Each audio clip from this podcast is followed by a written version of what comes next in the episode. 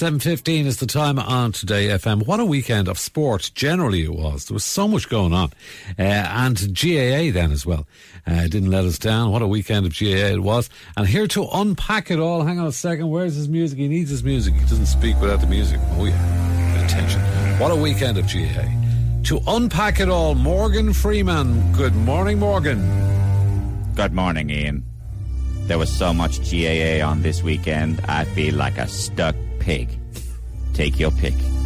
Kerry beaten at home for the first time in 28 years. Ouch. And beaten by Mayo. I watched the game on GAA Go in Choki. It cost me 15 packs of Lucky Strike. And if I never see the words reloading and initializing again, I'll die a happy man.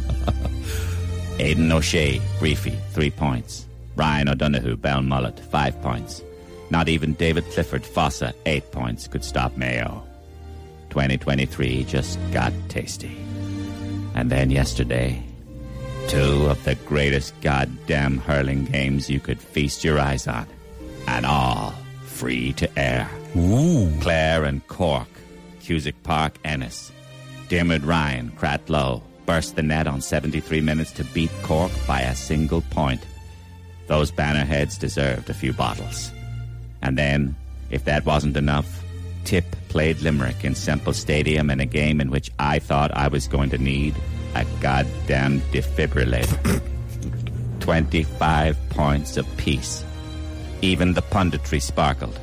Donal Óg Cusack having a right cut off Joanne Cantwell in the box. Miss Joanne handled herself as always, with dignity. But I found myself smiling.